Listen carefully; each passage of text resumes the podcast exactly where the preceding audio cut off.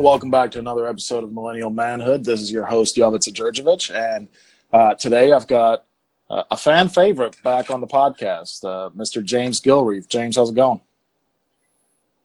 Good, man. I'm glad to be back. Glad to be back on here as a fan favorite now, not just as a new guy. Yeah, you were uh, you were the first fan favorite actually. So uh, it, it it you do still have to this day. This is just a little uh, jest for everybody else who's been on the podcast. You've got the most downloaded podcast episode up to this point. Now you also have the oldest podcast episode up to this point. So, so well, that's neither here nor there. Neither here nor there. Yeah, it's it's just that there is a correlation as the older the podcast episodes are, the higher the downloads are. Who would have thunk it? Um, well, with this episode, we're going to smash that, and we're going to, you know, I'm into breaking records, and I'm very competitive, so okay, we're going to smash that today. We're going to smash that record. So I uh, I wanted to have you back on because again, the the last episode was was found to a lot of fanfare, and um, just wanted to get some updates on some things that have happened since the last time we spoke. Some pretty impactful things in your life, and uh, just give uh, give the audience a brief uh, breakdown of what's happened since uh, since May when we I guess it was the first week of May when we originally recorded the first episode. Okay, cool. So I'll give you a little background, and then we can kind of unpack and hit wherever if it's most impactful. So uh, go for it. Yeah, like right after, right after we met, I had a race coming up in Boston, and it was a great field, great race, and I was very excited about it because my fitness was at the top.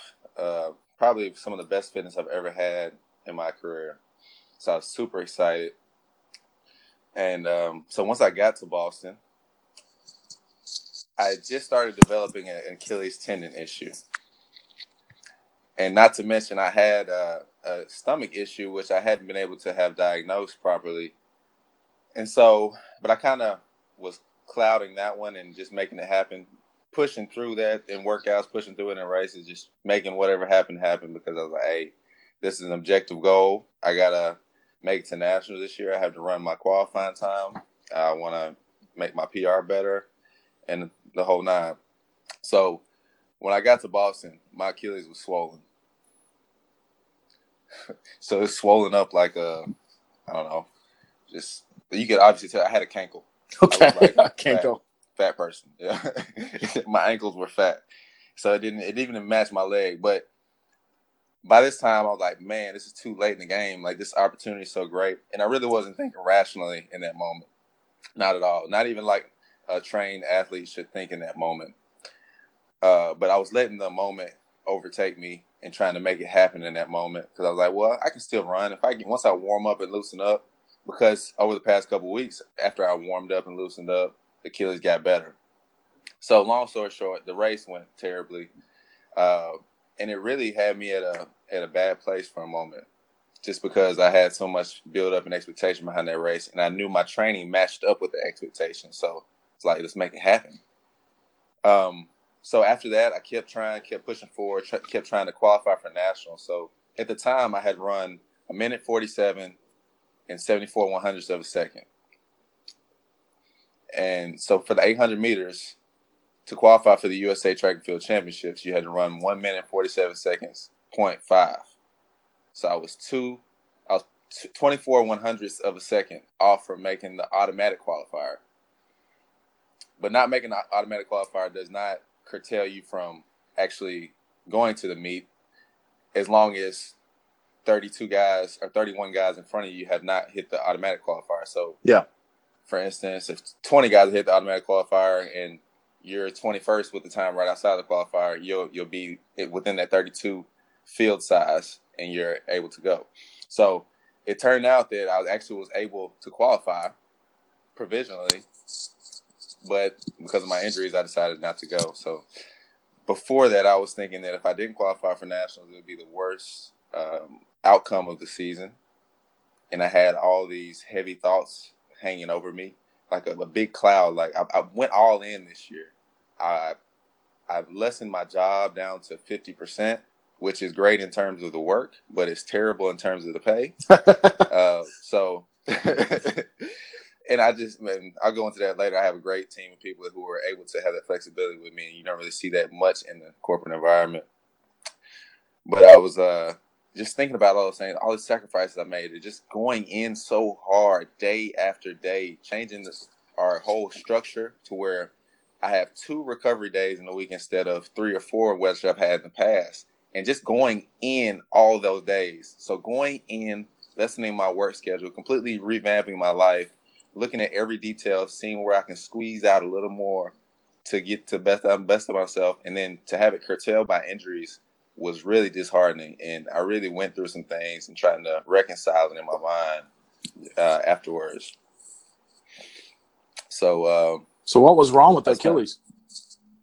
Uh, just Achilles tendonitis. Hmm. So I, I'm not sure exactly what I did to it to aggravate it. Um, but it's it's still not. I kind of have a chronic issue with it now, but it's manageable. I just have to stay on top of it. Yeah. I just have to stay on top of my ice and make sure that Achilles is at the proper appropriate length by stretching, and I'll be able to manage it. But I'm not sure. I guess I tweaked it and it just kept swelling, and I had like a little bulb on it. So like I could run my finger down my Achilles and it would come out like a like I had like a little bead or something attached to it. It was weird. Hmm. So you, you had surgery on it, right? Not on Achilles. I had a hernia repair surgery. Ah, okay. And before this, I really don't think I fully could conceptualize what a hernia was. What What do you mean? Well, you hear people talking about hernias, and you know, you get your your physical, and that's the the part of the physical. Everybody, when you're a kid, everybody used to run away from. Yeah. But I never really understood what it was, and for those who don't know what it is, just a weakness in the abdominal wall. Yeah, basically your intestine pokes through your abdominal. Exactly. Yeah. And so I didn't fully understand it. Um, but now I definitely do. I bet after surgery. So yeah. so yeah. so you, have you not been running recently at all? I just started getting back into it. So now let's see. Oh, this just made a month since my surgery. I had surgery on July 17th. So four weeks ago, I had my surgery on today, four weeks ago. And um, so now, two weeks post surgery, I started kind of pitter patter jogging. Yeah. Then I moved into every other day or every two days of jogging. And when I say jogging, I'm saying super light jogging. Yeah. So not like my typical jog. Um, so now I'm running every day, trying to increase the duration so I can get back into my rhythm and feeling like a normal human being when I run. Yeah. Well, I I think I think that's an interesting thing to you talk about unpacking things. So going, you know, running and the and the activity and the practice and the training that you've been going through over the last decade has been such an life, and then to have it taken away from you for a month basically, and to have the biggest event of the year in your profession taken away from you due to injury. I mean, what kind of impact did that have on you psychologically? Because uh, you know, maybe people can't relate to it from an from an athletic standpoint, but you know, there are a lot of different things. I'll give you an example. I had a buddy of mine tell me he was preparing for this presentation with this company uh, on trying to get an account, and then last second, the the individual at the other company that they were going to present to said, "Oh, we're canceling the meeting," and and that's something he had been preparing for for a month. So, um, talk to me about that. Talk to me about what it was like to to lose that part of you for a while. That was a really, really good example. Um, as far as losing that part of me, once I got over the initial very heavy disappointment and discouragement from putting so much into the training this season and the seasons preceding, but especially this season, once I got over the outcome of not being at my best and not having a PR and not reaching new heights this season, once I was able to get work through that, uh, not being not having running as a part of me, I think it actually was necessary. I feel Hmm. like I'd I'd gone so hard and put so much into it. I needed a break, or I would have gone insane just thinking about it. So that, at that point, I needed that separation from running. So normally, when I don't go, when I go, I went two months without running, which is probably the longest time I've ever gone. Well, not ever, but in the past ten years, in the past decade, it's probably the longest time I've gone without running. And it was so necessary because I just needed a, to take a step back to say, okay, you're good, James. You don't have to. Running is a is is what you do, but it's not necessarily your identity. Um, it's a way that you're chasing greatness. It's the way that you've chosen to manifest uh, these things, but it's not necessarily you.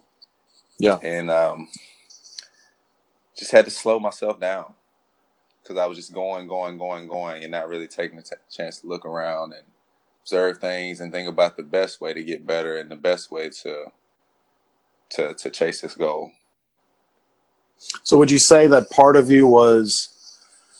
I, I think what's key is you just said there that you know it's the way you've chosen to manifest your talents, but it's not you. Do you feel like you were getting to a point where you were maybe overly obsessing over a goal or over a strategy or over a, uh, something that you had envisioned would would give you validation? Well, I want to choose my words carefully here. Yeah. I think anytime you have a passion behind something, you're going to be obsessive, but you need to channel it in a healthy way. I think I was Correct. channeling it in an unhealthy way in certain aspects. So I was I was putting so much effort into it, which you have to, but I wasn't obsessing about my rest in times when I needed to rest in the way that I needed to. So like, okay, it's great to obsess about the workouts, but when you work that hard, you have to obsess about the rest just as much as you obsess about the workouts. Yeah, recovery is key. Right, and so I did make a lot of changes and a lot of steps to to increase my rest, but at the same time, I didn't obsess about the rest the same way I was obsessing about the workouts. Yeah. So those kind of need sense. to be parallel. Yeah. What, Why do you think? Why do you think it was such an extreme? What was that there? You said extreme what? Yeah. What? Why do you think you went to such an extreme in your head? Well, I think I went so extreme.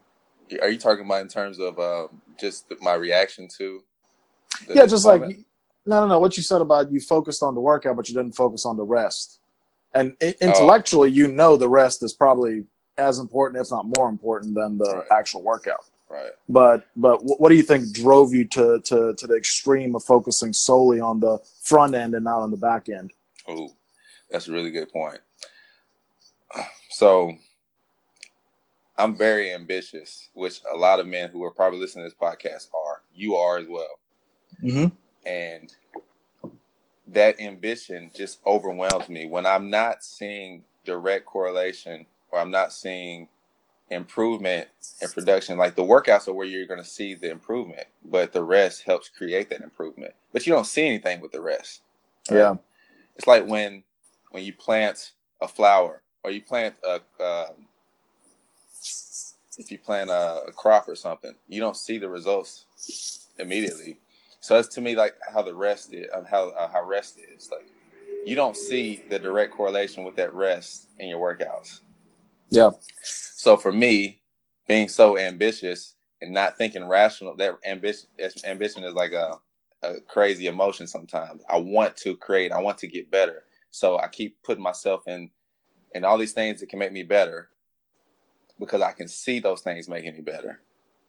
So just filling all my time with that and going crazy with it, having so much ambition, I'm not channeling it in the right way.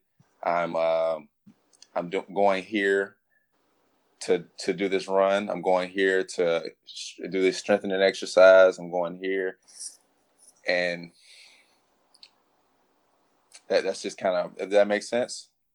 Yeah, it's, yeah. What I heard you say is that the ambition, in a way, made you impatient. Right. Right. It's interesting. So, so you being a competitor, a natural competitor, and not being able to, you know, you qualified for the highest competition in your sport for the year, but you weren't allowed to participate. What psychological impact did that have? By the time it actually happened to where I knew that I qualified, I was at peace with it. Okay. But beforehand, I was thinking in terms of, well, I'm not going to be there not going to be able to compete against the guys I compete against year after year because I made it to nationals. There's only one year in the past six or seven years I haven't made it to outdoor nationals prior to this one, and just thinking, just feeling a void there, like having all the work to it would qualify me to be there, but no fruit. That was that was really disheartening at first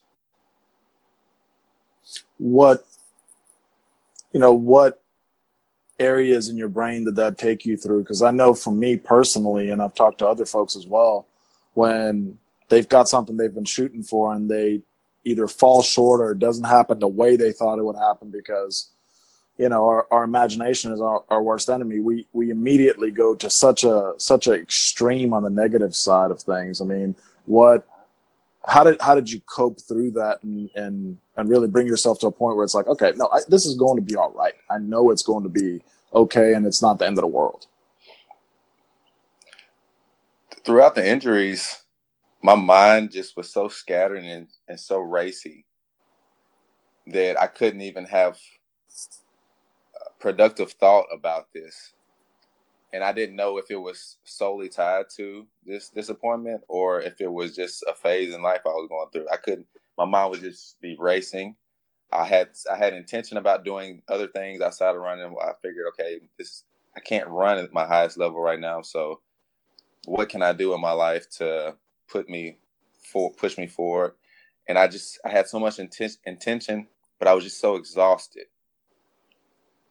I was so exhausted. So coming to grips with that exhaustion and having that intention and then thinking, okay, well, maybe I put too much into running to where I'm burnt out now. Right now. Mm. I, I couldn't even I couldn't do anything. I couldn't have productive thought about the period of time I was going through. I couldn't have productive thought about actually doing stuff during the day, like doing managing my responsibilities in my job and in my relationships, I I was just it was the least productive I've ever felt. And, it, and as an ambitious person, it just made me feel terrible because I was accomplishing nothing. So yeah. I was just in this space for really a month and a half or so, and just really trying to figure out what is this. And it's I, I really couldn't grasp it. Yeah, it's uh, it's almost like no man's land that you were stuck in. Right and I never experienced that. It gave me a whole nother um, another perspective on just the mind and what you go through in different periods and after things happen after pouring yourself out like that what can happen to your mind and just be drained and not have rational thoughts well it's it's an interesting paradox because basically and again, I'm not a kinesiologist or a physical therapist or anything like that. So this is just me using bro science to come to a conclusion. But yeah, but basically, what happened to you is where fundamentally it's wear and tear on your body for for from years and years and years of really really intense workouts and competition, and you know the body just starts breaking down. It's just and you need to recover it at some point, and that's okay. That's just part of life. So as you're getting older you're having things like injuries pop up such as this but then at the same time the the the valley you just went through i mean i mean imagine if you went through this dark time 6 or 7 years ago with the maturity level of 6 or 7 years ago at 23 22 I mean, how would you have handled that situation at that point rather than how you handled it at this point at 29? Oh man, I would have quit. You think so? I definitely I definitely would have. I, I wouldn't know how to, I would have would not have known how to deal with it. Even though I'd gone through valleys in other portions of my life, I wouldn't have known how to keep pushing forward. Well, so while this valley, go ahead. No, no, no. Go ahead. Go. I was gonna say while this valley was really difficult, I grew so much from it, and I actually enjoy it. Thinking back on it now, like okay, this made me so much tougher. It made me so much more resilient now I know, and now I can operate. I start I'm starting to learn how to operate in that valley because I had to for such a for such an extended period of time. At least what felt like such an extended period of time when you're feeling like that for a month and a half straight. So I think going forward, that's going to help me to operate so much better. Just knowing, okay, I got this obstacle over here, I got this obstacle over here. I can continue to push through. And not that I didn't have obstacles before, but this was a consistent obstacle mentally that I was having to push through. Just that valley, just feeling so low, and then my body is just broken down, but still trying to push through it and trying to be productive in every area of my life outside of running. And so, it just it brought me closer to God too because I felt like I could not make it on my own strength. I had to have supernatural power to help me through that period. Hmm. So elaborate a little bit more on why you would have quit at 22, 23. I mean, really dig deep on that mindset of how maturity and really, you know, getting kicked in the face a couple times more in life, just in general, makes you tougher relative to how yeah. you would have responded at that point. At 22 or 23, I would have identified the obstacle, what made me feel that way, which I would mostly correlate to running, training, the disappointment. I would say, man, this is not worth it. I would have, mm. I wouldn't have attached.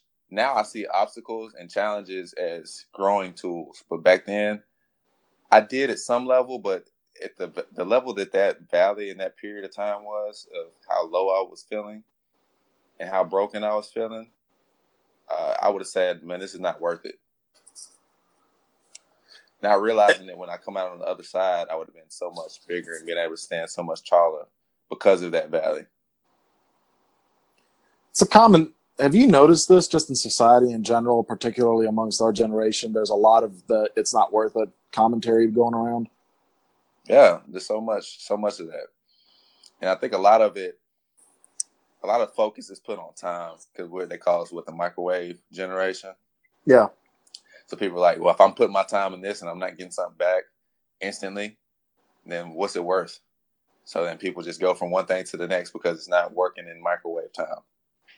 Yeah, but it's it's interesting. I I was talking to um, the parish priest at the church where my sister and brother-in-law go. He had, the priest that actually married them, Father Stephen Freeman, mm-hmm. who's uh, actually quite famous. If, if you Google him, you'll you'll find a lot of stuff about him. But I, I was talking to him, and he said, you know, in the 21st century in the United States, we've made the mistake of assuming that suffering is always bad. Mm. And he said, you know, even Christ himself said, pick up your cross.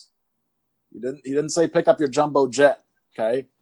He said, pick up your cross and follow me.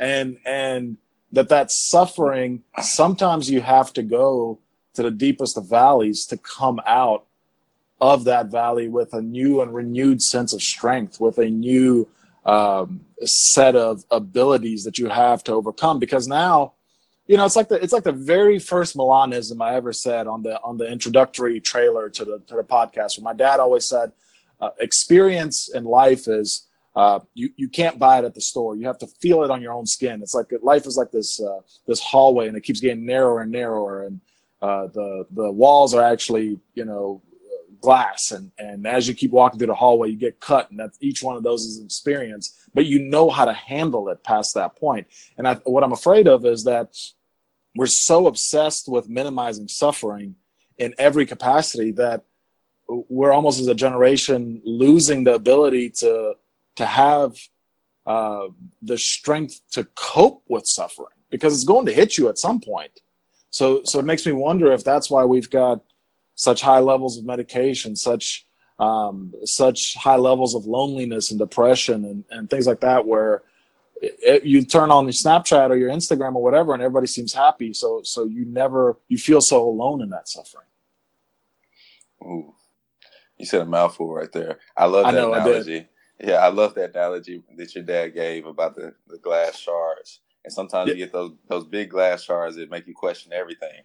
Yeah, uh, but it, yeah, I, I, can't I can't agree more. And I actually, one of my friends sent me a sermon during that time period. I think it was about Mac Tomlinson. I might be completely butchering that, but it was talking about enduring suffering and just as as a Christian having to push through suffering and how natural that is. And everyone experiences that. And suffering is so natural, such a natural part of life that it, like you said, in, in stark contrast to today's society, when everyone is looking for this utopia and living your best life, which I mean, you should have moments that you enjoy, but life is hard. And I, it's I really hard. yeah, would, even in the in the most simplest of things, you realize how difficult it is. But that's the nature in it. So that's the with the nature of life being difficult. What are you, what are you complaining about? It, eh, you have to elevate to the level to where you can operate through that that's we were made tough enough to operate through it. But I think we just have to remind ourselves daily because the culture and everything around us is telling us you're supposed to be happy, it's supposed to be easy, you're supposed to be able to push through. Look at this guy, he's making it happen easily. But what you don't see, you're only seeing what he posted on Instagram today at noon. You don't see what took. Uh, we, we talked about this last time. What it took to create that picture.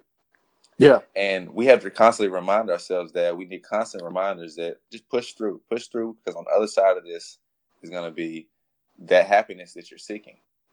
But you, but then that happiness is going to fade, and you're going to have to push through something else. You're going to learn something else. You're going to have to. Once you learn that, you still haven't reached the heights. You still have to continue to learn. It's just a constant continuum of growth, learning, and suffering. And joy is mixed in there too. It's it's they all come together. You can't have joy without the pain, and that's such a cliche. But do people really understand what's behind that statement? You, it's easy to say it, but do you really understand what's behind that? Do you understand what you have to give up in order to get something? Do you Mm. really can you really count the cost of what it is you're after? You have this goal. Do you really know what it takes to get there? Do you know all the steps? And are you actually enjoying the challenge? Because if you don't enjoy the suffering at a certain point, if you just don't grab a hold of it with a big old bear hug, you ain't gonna make it. yeah. It's- As the as the the philosopher Crunchy Black once said, "You're lost in the sauce." the philosopher Crunchy Black. For anybody who doesn't know what we're talking about, uh, there's just just Google "Lost in the Sauce" on YouTube with Crunchy Black, and it's you'll see. um, wow, you really took it back to 2004. I had to Uh, take it back. Wow. Well, but what you what you really harped on there is, I think it was Benjamin Franklin. I might be completely, you know, messing this up, but I think it was Benjamin Franklin that said, "If you plan to fail, you you or if you fail to plan, you plan to fail." And Yeah. when you talk about attaining that happiness and attaining that uh, levels of- success and, and knowing what it's going to take, it's what you're really asking is, do you have a plan? Do you have a strategic um, plan of action that's going to give you the largest statistical probability of success? That's all you're doing. If Right. you want me to take you back to statistics class, the financial advisor in me says, how do we lower standard deviation? Okay, so that that's the key. But something you said earlier that um, where we talked about that loneliness piece. I mean, when you were going through this for this month and a half, how lonely did you feel? I felt really lonely, and and that's not because I didn't have people around me. Because I did. I have a great support team. You know, my, my coach, my my girlfriend, my sister, my my family. It just uh, family, people in church. Some of my better friends I talk to on a regular basis. But Your friendly podcast host. yeah, yeah, I was a church bitch.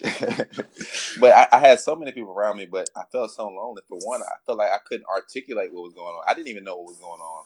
I could not articulate it, and I felt like I was I was the only person that could fix anything, but I didn't know yet how to fix it. Yeah. And so that's why I just was praying to God on a consistent basis, like Lord, just help me, help me to figure out what I need to do. I know I can't do it in my own strength. I need you to help me. I need you to guide me. I need you to send me something so that I forward and figure out how to make this work. Because I, I got to the point where I was like, okay, this might be my new normal of operating. I might be just operating with this big cloud in my mind. My mind was so cloudy. I might just be operating like that. So if this is how I have to operate, I, I feel like with with your help, I can make it through. But I just need to know how. Yeah. You got to tell me to know practically. Basically, I was asking him to help me with the plan, helping him to help me with the plan with everything because I felt figured okay, if this is how I'm gonna have to operate, like you said, lowering the, the standard deviation, uh, increasing the statistical chance that I can make it in whatever I'm doing, feeling like this. Yeah, and I, think what, what's key there is, you know, I've had this conversation with um, with folks who are who are atheists, and um, and and they're they're rational atheists. They're not like the super hardcore. I hate everything religion related. They just, but they're probably better explained as agnostics. And uh, you know, I'll make no qualms Right. about who I am and what I believe and all those things. But we had a conversation. I explained to them that I said, hey, even if you don't believe in God, prayer is going to help you for the simple fact that the human neurological system looks for patterns. We feel most confident and comfortable in our surroundings. Our brain's wiring operates better when we have patterns in our life. So even if you believe that you're just talking to a wall three times a day, let's say morning, noon, and evening, that's still going to be better because it's going to create a neurological pathway in your brain that otherwise would not exist. Okay. and I will I will cite all those studies in the podcast notes if you guys really want me to. Um, so it, it's um, it, it, now obviously I think there's a spiritual component to it, but even just um, taking um, uh, taking the initiative to just create positive patterns in your life must have just helped exponentially. Um, and, and I don't know if 22 year old James would have been able to do that the way 29 year old James did. Right. Most definitely not. I'm just, uh, I was just, my mind was drifting as you were saying all that. I was thinking about uh, Wilson, the volleyball from Castaway. Dates me a little bit. Why were you, okay. when you when you mentioned talking to a wall, I thought about well, I mean that's the same thing that Tom Hanks did when he was talking to to Wilson the volleyball and uh, Castaway. Y'all should go watch that movie if you haven't seen Okay, it. okay, then. Well, that was a that was a interesting sidetrack.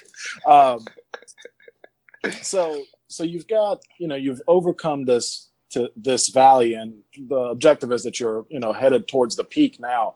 I mean, what's what's in store for you for the future as you look forward to the next? You know, obviously finishing off your recovery and and getting away from jogging like an amateur. Um, and mm. and getting back to the peak what's what's the plan of action right now the plan of action is um, so build up my mileage back to normal uh, get my pace back to normal as far as easy pace and then probably beginning of september we'll start getting back into our normal training structure. And we'll probably spend a month of getting me back to the normal paces in my workouts. So going from just running, just doing straight running, going out for four miles or six miles or two miles or three miles, whatever, to structured interval training, structured tempo runs at certain paces, structured long runs that are all pointing towards the pinnacle of the season, which next year will be the outdoor national championships and the world championships. So, um, so yeah, the next few months are going towards getting back on training, uh, get back on the, the, original training schedule, and then as the year turns into 2019, then we'll going into meets every couple weeks. So what what and what will it take to qualify for the World Championships? What I the way, the way the U.S. track and field is going in the 800 meters, I believe you need to you have to be able to run you have to be able to run one minute and 43 seconds and one minute and 44 seconds to make it. That doesn't mean that a 145 or even a 146 won't make it. So if you can run 146, you always have an outside chance, but very low chance. Yeah. So you need to be able to run a minute 43 to have a, solid chance, a really solid chance, because there's so many young guys coming up that are are able to do that now. So last year, I definitely thought I was on track to to having a breakthrough and, and doing that. So this year is just about getting there again and building on that even further, building on the, the mental development, building on the physical development that I had last year. And I know it's still there. So I'm excited about that. I'm excited about this challenge and having better planning on my end, being able to to to see things clear. I, I feel like that's where my advantage is as an older guy, even though I'm still not old, but as an older guy in the field, um, that's my my big advantage. I, I, believe just the experience I've had in life. Yeah, it, you've learned how to wait. Basically, right. you, you've learned patience that maybe a 21, 22 year old who may even be hypothetically more talented than you hasn't learned yet. Right. And because right. I, I, know, and that's why uh, at, Go ahead. No, go, go ahead. ahead. Oh, I was gonna say that's why a lot of guys don't reach their peak until their late twenties, early thirties, because they learn how to do things. Like you said, they're probably way more talented when they're in the early twenties, just from a physical standpoint, but they don't know how to express that fitness the best mm. way because for one, they they've met obstacles and then that just stifles their physical ability but as you get older, you learn how to push through things and you learn how to motivate yourself and get every last drop of, of exertion and effort out as you get older. So my performances have gotten better as I've gotten older, but that doesn't mm. necessarily mean my physical ability has gotten better. It might have been the same or worse, or it might have been better, but we can't we can't know that. But I know for sure my mental ability and the ability to push through things, obstacles, and has definitely gotten better. Yeah, I mean, my mind has been able to push my body to greater heights simply from experience. Well, and I mean, there's probably examples that you can think of when you were younger, when you were 20, 21, 22, where you might have gotten beat by a guy that you were more talented than. But he was older and more experienced, and and it's that flip Yeah. side. Yeah. I can't tell you how honestly those are the most nerve wracking races. I have I have a lot of races where I'm in a, a area where I know that I have the best time in that race. Those are the most fearful races because you don't want to get beat by somebody that on paper shouldn't beat you. Yeah. But then again, you- in your that's mind, you're like, nah, I, ca- I, ca- that can't happen. yeah. But that then again, that's that's more about the ego than anything else. Which, Yeah. which by the way, we've got a great episode coming up on uh, getting out of the way of your own ego. I'm really excited about that one when that's when that gets released. Um, I think that'll that'll be a good just a plug for a future episode.